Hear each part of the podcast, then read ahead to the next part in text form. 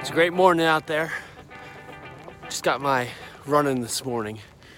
Something that came up to me and a big thought was that there are so many reasons not to run today. It's cold, it's red, it's wet, it's raining. Everything out there.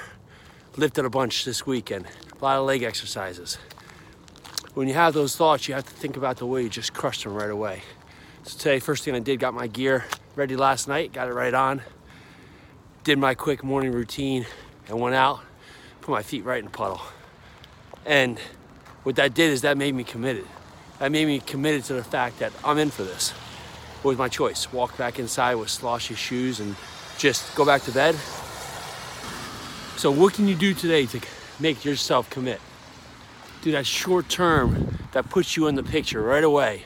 So you got no choice but just to say, this is it. This is what I want to do. This is what I'm going to do. All right, get after it.